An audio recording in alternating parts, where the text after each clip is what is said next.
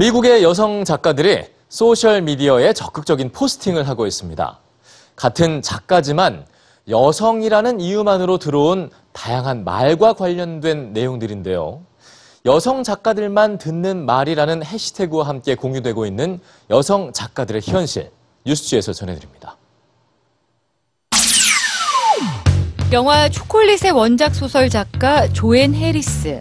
사람들과 남녀의 성 역할에 대한 의견을 낳던 그녀는 지난 17일 문득 이런 결심을 했습니다. 해시태그가 필요하다. Things only women writers hear.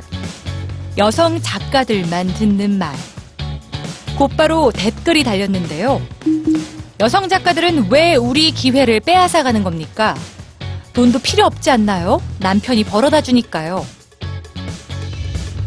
이 해시태그를 계기로 그간 자신들을 향한 따가운 시선과 편견에 시달려왔던 여성 작가들은 하나 둘 생생한 증언을 하기 시작했습니다.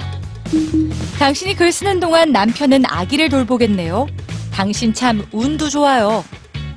와, 정말 좋은 취미를 가지셨네요. 쓰레기 같은 사랑 얘기나 쓰시려고요? 공상 과학 소설을 쓴다고요? 당신 여자잖아요.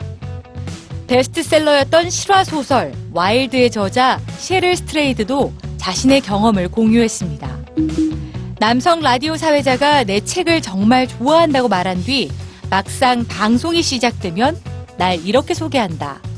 여성을 위한 책을 쓰는 작가라고.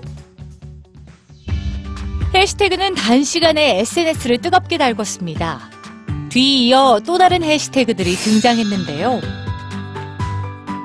사회 깊이 뿌리 박혀 있는 남성 중심적인 사고와 여성 혐오의 실체를 수면 위로 떠올리고 있는 해시태그들.